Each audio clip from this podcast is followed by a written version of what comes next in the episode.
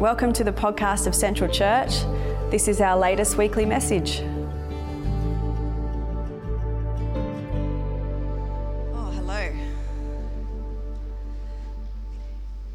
It's quite warm. It's, I'm hot. Is it just me or is it? Do we need more fans on? It's just me. Hang on. Let me move this one around for. Oh, no, I don't. I mean, I, will get hot anyway. Um, oh, well, welcome. We are. Um, each week at the moment, we're just looking at the lectionary texts for the day. So, if you have come from a more traditional church, you might be familiar with the lectionary cycle of readings that the church runs through every three years. If you're not familiar with that, it might mean nothing to you, and that's fine. All it, all it means is that each week, each Sunday, um, across oh, mil- millions, not thousands, but you know, many churches across all different denominations will sit with these same texts, and it's very ancient. It's been put together and crafted quite intentionally.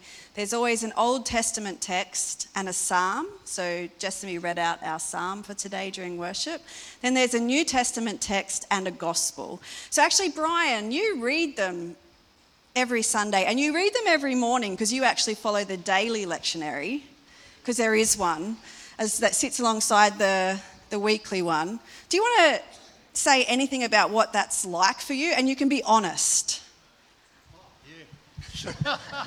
that's a mistake. Um, yeah, look, I've been reading them for about two years now. I thought I needed to read something every day. Uh, as much for the practice and the discipline as it was for the content. So I've been doing it every day, almost, almost, uh, whether I want to or not. Uh, and sometimes I think, why am I doing this? And other times I think, this is wonderful. Uh, I, I get frustrated with it in that sometimes the passages are just ripped out of context and put in front of me, and I think, what on earth is this about? Who are these people? Where are they at? What are they doing? Why am I reading this? but I read it anyway. Um, sometimes there is just a passage there and it just whacks me in the head or the heart or the gut or wherever it needs to whack me, and I think, oh, I just need to sit with that for a while. And uh, yeah, so I'll read it and then I'll continue my walk, which is not all that long, um, but I'll continue my walk and I'll just chew on it, meditate on it for the, for the rest of the walk. And often it will come back to me during the day or later in the week, or I will see it reflected in the next day's readings. And there, there is a, a thematic sort of structure to it, and if you can follow the theme, uh, it makes a bit more sense. Sometimes the theme just escapes me, like songs where we change the key and I don't know where we're going.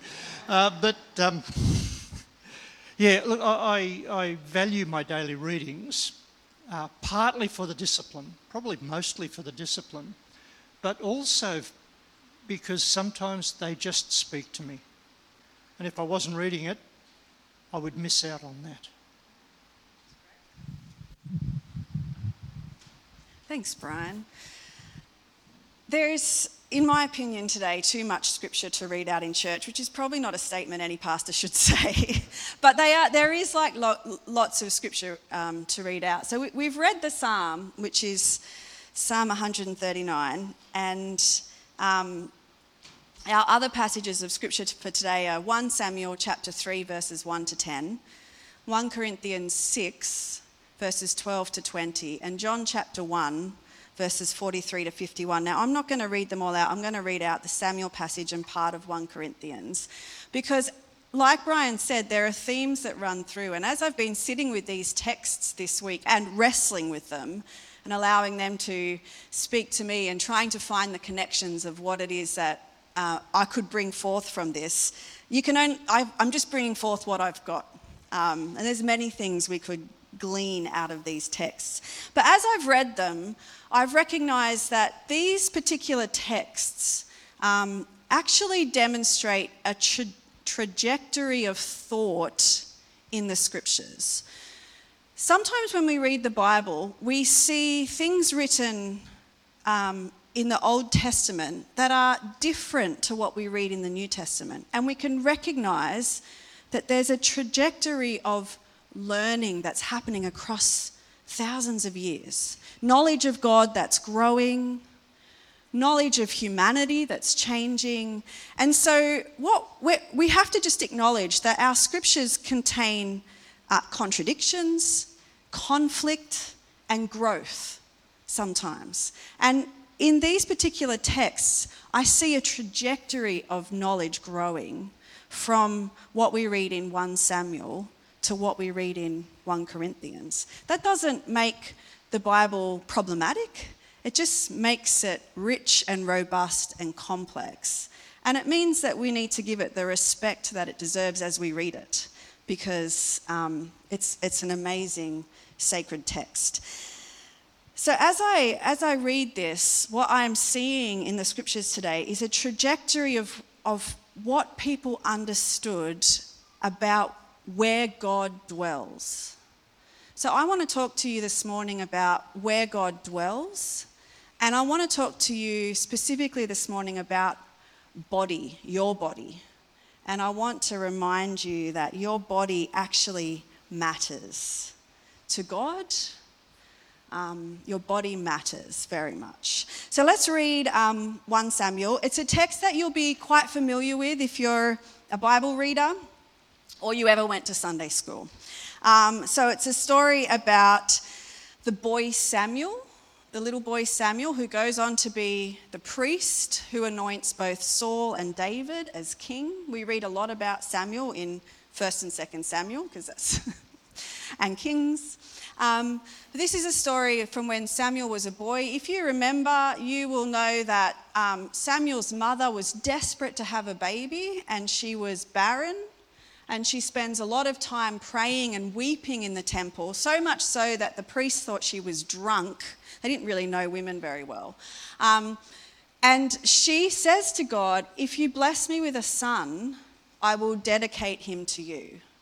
And so God does indeed bless her with a son, Samuel. And so she dedicates Samuel to the Lord, which essentially means that when Samuel reached a certain age, I don't quite know what that age was, seven, he went to live in the temple which wasn't actually the temple at that time, it was the tabernacle, because Solomon hadn't built the temple. So he goes to live in the tent of the place of the presence of God, and he lives among the priests, and it's almost like he's an apprentice to the priests. And he's going to learn the priestly trade because he's been dedicated to the Lord.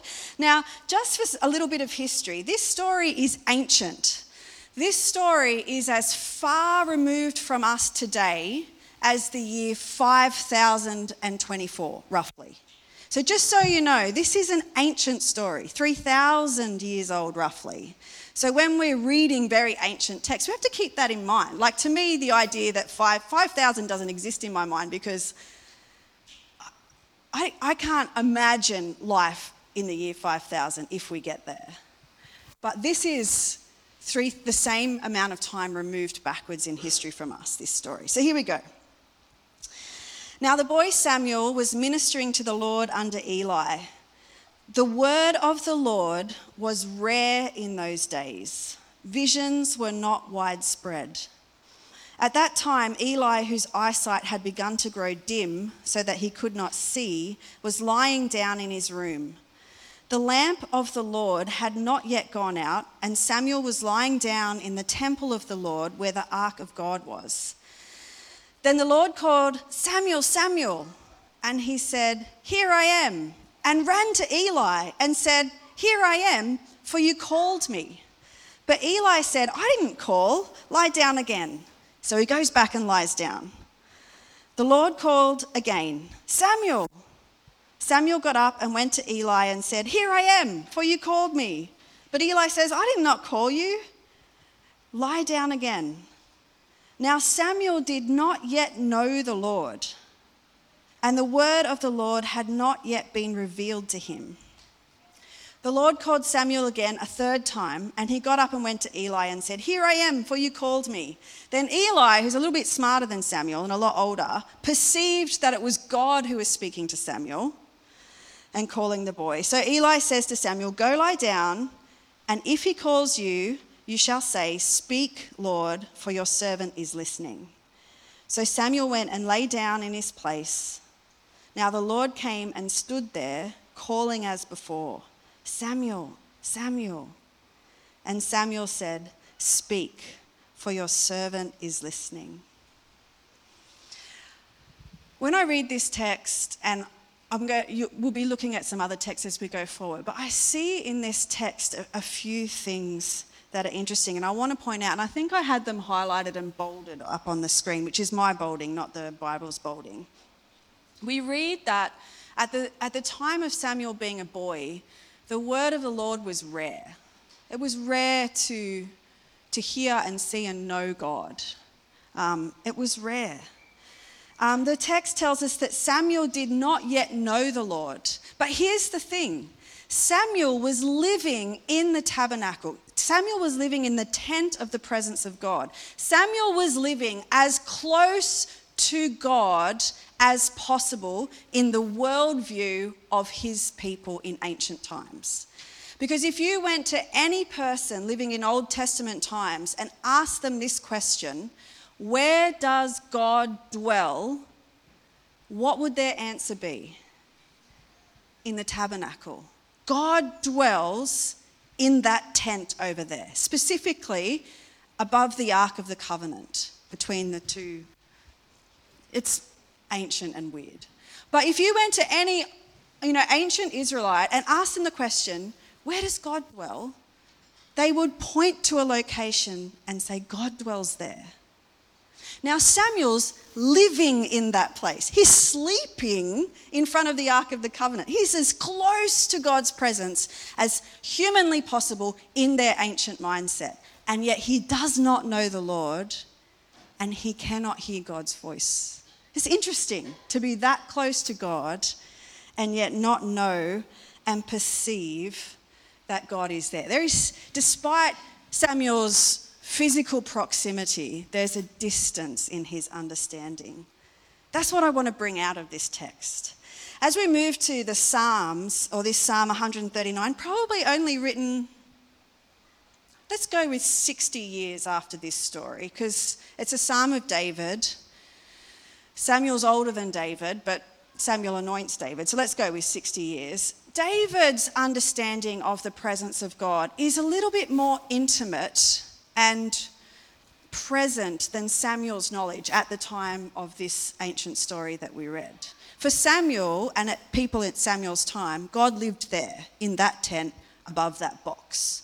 When we get to Psalm 139, we start to read a few different, more intimate things about God's presence. We read that it's God that searches and knows us. So somehow God's interacting with people. God knows when we sit down and when we rise up.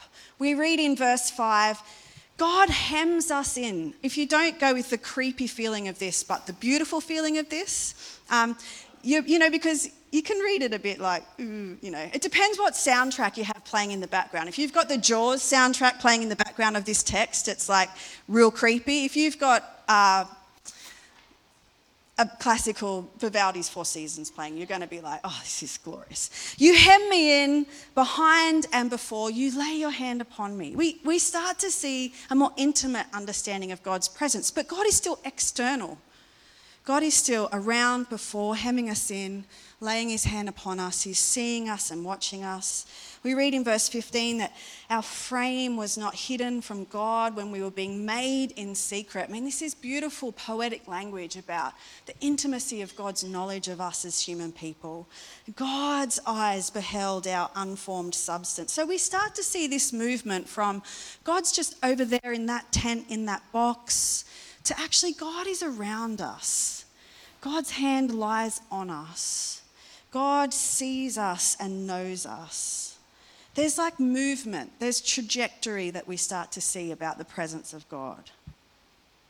And then we move to our New Testament text for today, which is 1 Corinthians chapter 6. And what we get is a giant leap of revelation.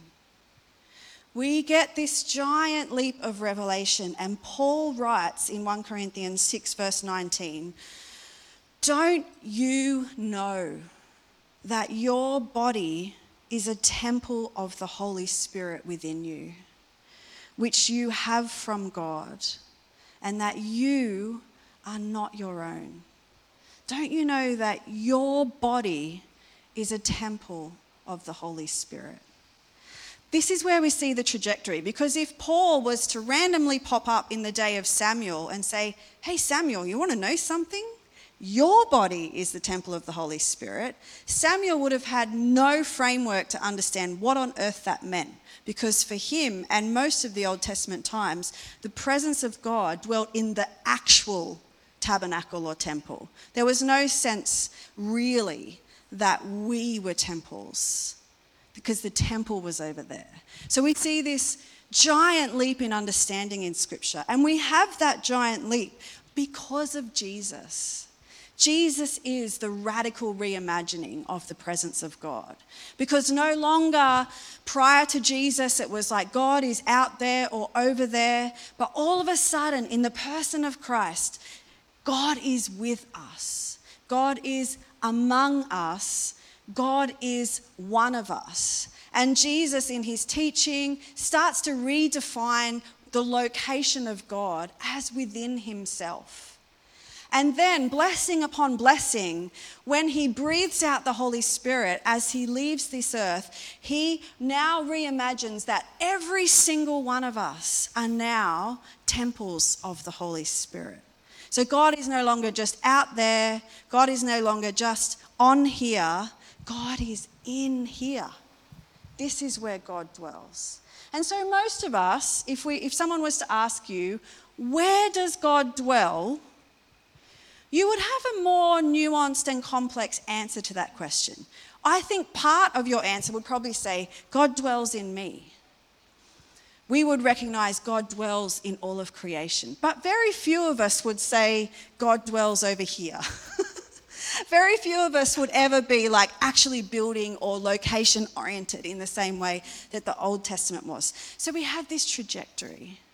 And so we start to see that because our bodies are temples of the Holy Spirit, our bodies matter to God.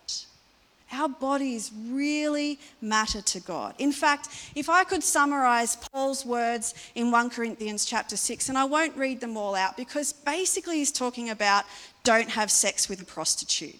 Now, if you need to hear that message this morning, I bless you with it don't have sex with a prostitute.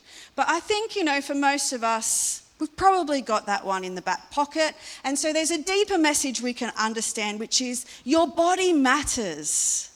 What you do with your body matters. It matters because it's the temple of the Holy Spirit. It matters because God dwells within you. Therefore, your body is a sacred space. And your body matters to God because it's the dwelling place of God's Spirit.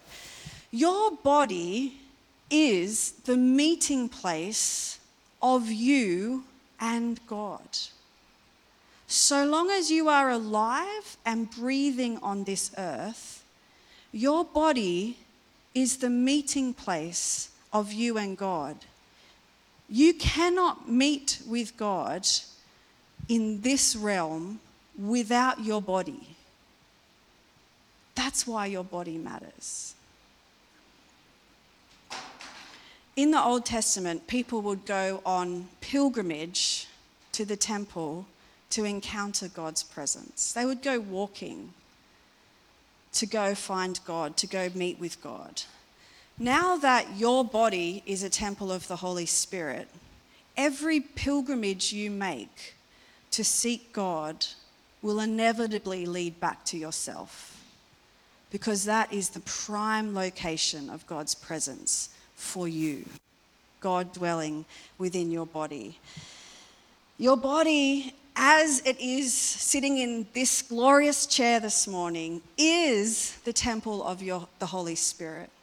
Is a temple of the Holy Spirit. Your body, as it is, not as you wish it would be, but your body, as it is, is a dwelling place of God. And God is pleased to dwell with you in your body, with your aches and pains, with your mental health status, with your emotional complexities, with your sports injuries, and whatever it is that's going on in your actual, real lived body, God is pleased to dwell with you as you are.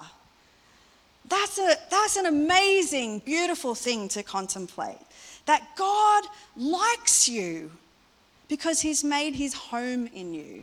God likes you. God likes your body. God likes your personality. God likes how you've been knit together. That's what Psalm 139 says. God's pleased with you. He thinks you are an incredible manifestation of His beauty. And He likes you and He dwells in you, warts and all. I feel like if we, as a body of people, could really have a deep revelation of this, it would inform the way we belong to one another. And I think that I have a, a great hope for us as a community. I think we do this, we do this okay, but I would love to see us keep growing in this. Is that we would recognize and honor one another as fellow temples of the Holy Spirit. And so, because of that, we would have no hierarchy of bodies in this community. No hierarchy of bodies, because every body, as they are, are temples of the Holy Spirit. What I mean by that is there isn't hierarchy of beauty in this community. We don't treat one another based on how good looking we are or not. We don't treat one another based on size like the culture around us does. That somehow thinner, fitter, more, I don't know, glorious physical specimens of the humankind are somehow inherently better than others. That is not what the kingdom of God should be like. We should not have hierarchy of gender. We should not have hierarchy of intelligence. We should not have hierarchy of um, marital status. We should just honor every person because they are a temple of the Holy Spirit. And I have a hope that our church would embody that more and more, that we would look beyond what our culture informs us that bodies are valued as and instead value one another because we are fellow temples of the Holy Spirit. That's part of my hope for us as a community, that we wouldn't participate in all of that judgment kind of stuff. Ruth Haley Barton says this We need to learn how to receive the goodness of the body as part of our life in God that He pronounced good. We are in need of a sacramental approach to life in which the body is understood to be sacred because it is the place where God's Spirit has chosen to dwell. Your body is good. Your body is sacred because it is the place where God's Spirit has chosen to dwell. This is why so many of our spiritual practices within our Christian faith are embodied practices. When we're baptized, you can't do baptism without a body or two. You're not, bapt- you're not pouring water over some ethereal spirit, and you're not pouring water over your disembodied mind that's agreeing to a certain list of things that the Christian faith said it should adhere to. You are immersing a human body in water. Baptism is such an embodied thing. And you cannot baptize yourself. Well, you, you could try. But you can't baptize yourself. You need another body or two to bless you and lay their hands upon you, to pray over you, and to immerse you in those waters. It's an embodied practice. When we come to the table of the Lord, you cannot eat and drink of the Lord's body without a body yourself. It's not, you're not feeding your spirit. You're not pouring port down into your brain. Um, you're feeding your body. It's embodied. When we kneel, when we sing, when we raise our hands, when we walk in pilgrimage, all of these are embodied practices. Why? Because our bodies matter to God. And it's only through our bodies that we encounter God as we bring ourselves to Him. This is, we have such an embodied faith. Cynthia Bourgeault says, the mind alone is the single biggest impediment to our spiritual growth. The mind alone is the single biggest impediment to our spiritual growth. Thinking that our faith is just here, and if we could just get this right, then all will be well. That, she says, is the single biggest impediment to spiritual growth. Because we are not brains on sticks, we're bodies. And God has chosen to dwell in our bodies. Your body, with its incredible capacity for pleasure, is sacred and good. Your body, with all its limitations caused by age. Anyone got creaky knees?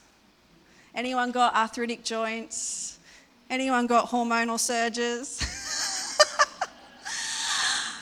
Anyone got sports injuries? Anyone got mental health challenges? Anyone got emotional wounds? Our bodies, with all of their limitations and quirks and realities are sacred and good as they are. Now, this doesn't mean that we just follow every whim of our body. That's what 1 Corinthians 6 is about. You know, don't have sex with a prostitute. You might feel like it. Not a good idea, Paul says. It's good advice.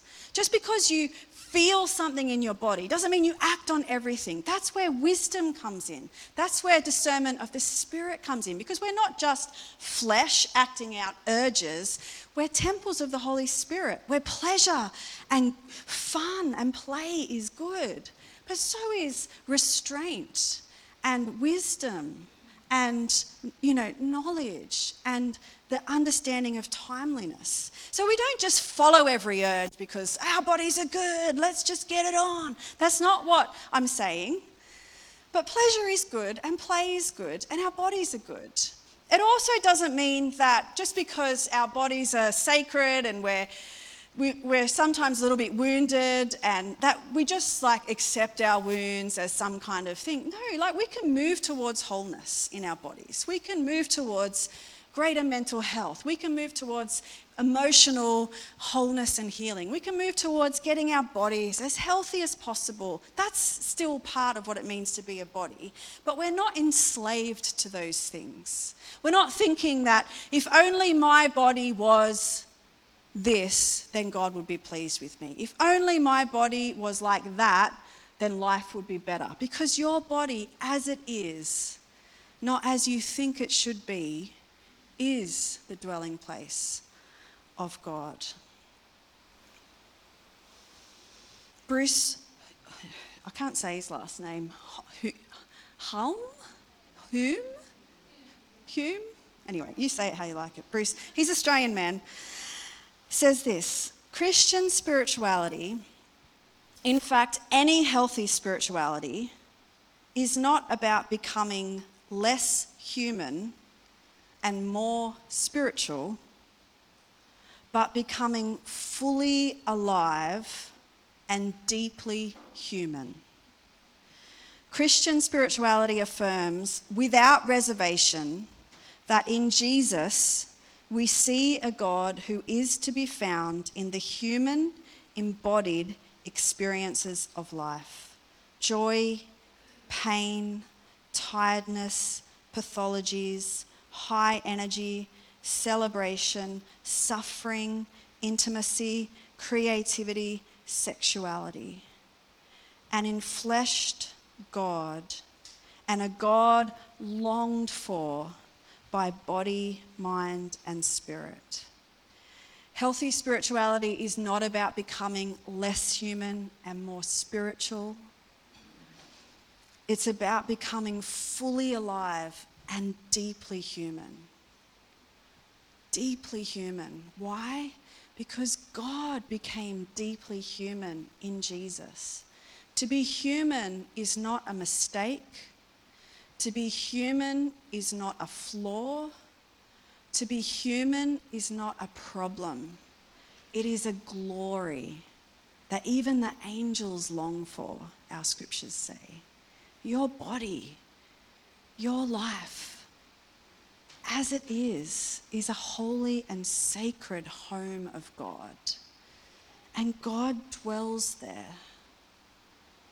And because our bodies are the home of God's Spirit, every experience we have, every joy, every wound, every quirk, every limitation, all pleasure, and all pain has the potential to be a holy encounter with God. Everything has the potential to be a holy encounter with God. Now, I say potential because usually the thing that's missing is our awareness of how deeply God is meeting with us in our bodies. It's not that God is not present, it's that He's present and we don't realize it. That's what's missing. Our awareness of our bodies and the way that God is speaking through our bodies is often something we miss. We live in a culture that is excarnational, trying to get us away from our bodies. Most people live at a short distance from their body.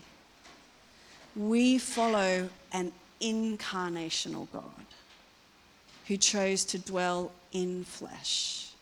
So our movement is not away from our bodies, but deeper into our bodies and becoming more fully human.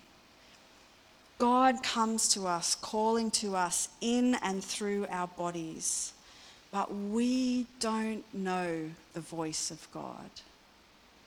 And this is where our first text in 1 Samuel becomes not just an ancient story about a boy who once lived in a temple, but becomes a real and truthful story about every single one of us.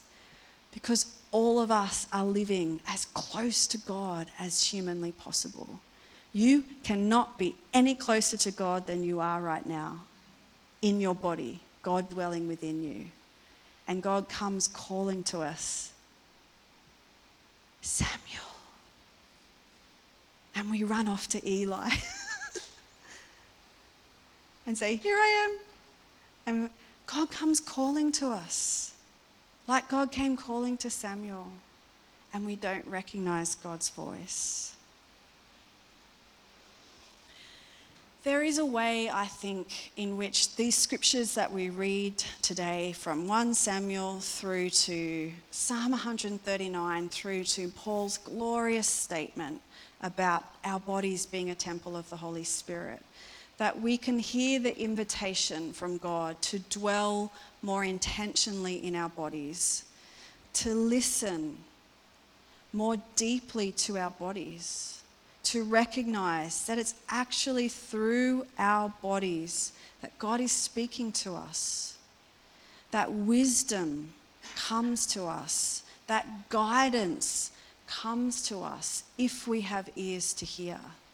Your body is not something to overcome or deny, but something to dwell in with God and listen deeply to, be curious about, seek wisdom for, and listen to the voice of God. If God is speaking to you today through your body, what might God be saying? If God is using your body as the major prophet in your life, what is the word of the prophet to you this morning? What might God be saying to you using the very ordinary flesh and blood of your own body? This is what Scripture teaches us is sacred.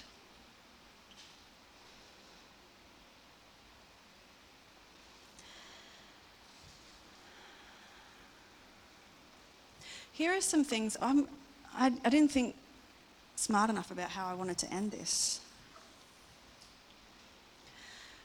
Here are some things that I think are, are good practices for us when we recognize that our body matters,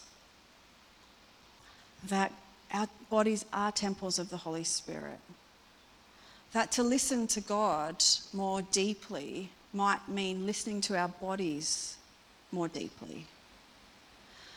One of the practices we can do is a kind of centering prayer practice. I'm not sure how many of you are familiar with centering prayer. Centering prayer is essentially a kind of silent prayer where you sit in a still place, and usually in centering prayer, you pick a word um, to be the word that calls your attention back to the fact that you're sitting quietly because quite frankly, your mind will go bananas if you try to sit still. And so you have a word. It might be love, it might be God, it might be Yahweh, it might be mercy. You just pick a God that every a God. You pick a word that every time your brain wanders, you come back to that word. To live in your body and listen to your body might mean that you practice centering prayer with your breath as the thing that calls you back. And so you sit still and you just breathe because you're not going to forget to breathe and you're not going to stop breathing. So every time you, your attention wanders, you just come back to your breath. And you allow your breath to be the thing that calls you back to God. Because it's your breath, but it's also the breath of God that's filling your lungs. And in that space of just being still and being centered, you can allow your body to just be in God's presence. So, how about let's practice this together just for a minute? If you don't like it, that's all right. If you think it's weird, that's all right. If you plan your shopping for the week while we do this, that's all right. But for those of us that feel like we can, um, how about we just practice this for a little bit and let our bodies and God be sacred to us? So maybe just as you are, you can sit. Some of us keeping silent is easier than others. And so if you, if you know that in, your, in your, your, the way your brain is built by God, you find silence really difficult, sometimes just tapping your fingers or doing something that can keep your attention focused, that can help. Um, if you find closing your eyes not helpful, you can keep your eyes opened. But how about we, we just sit, we, we still, and I just invite you to turn your focus to your breathing.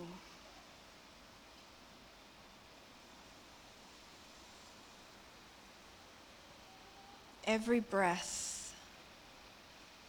keeping your body alive.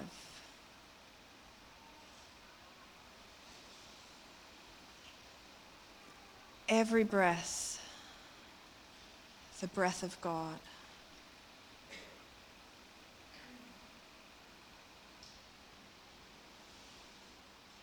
And as you're sitting still, as you're sitting with God, as God is sitting with you, If you are aware of a part of your body that is in pain, a part of your body that is tired,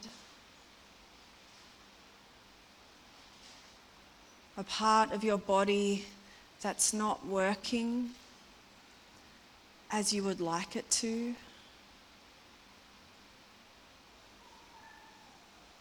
I want you to imagine that every breath in is you bringing that part of your body to God. And every exhale is God sending their love and their mercy to that part of your body.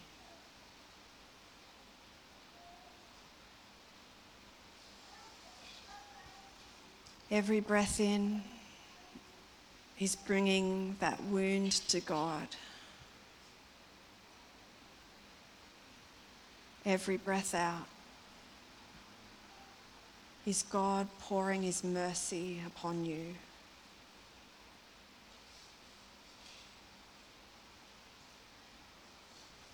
Every breath in is you living in your body as it is.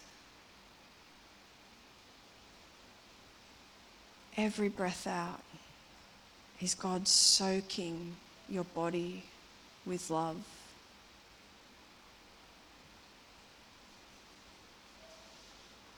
Every breath in is asking God for wholeness and newness and healing.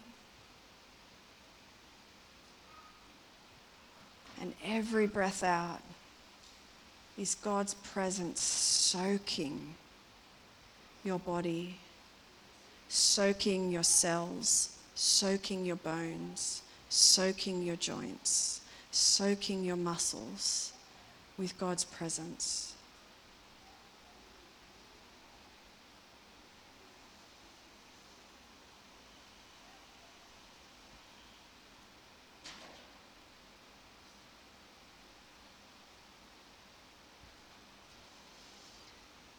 God, we thank you for our bodies.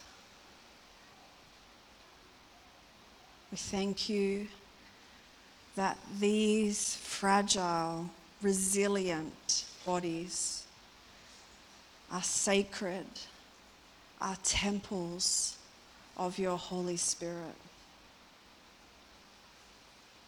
Would you help us, God, to live in our bodies, to live with you, to listen to you as you speak to us in our flesh? That we would not deny your voice, God, but we would listen to it deeper, becoming more human and more alive.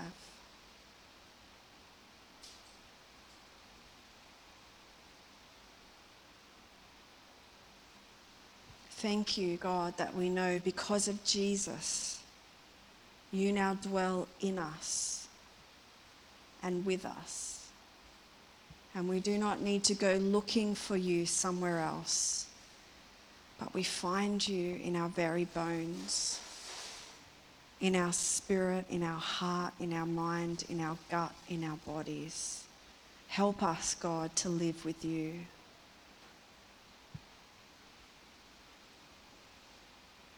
And as we finish, just wiggle your toes. Toes that contain the presence of God. And bring yourself back to the room.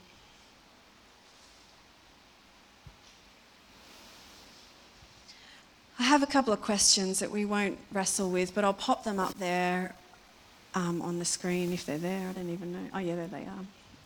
Things that you might like to think about this week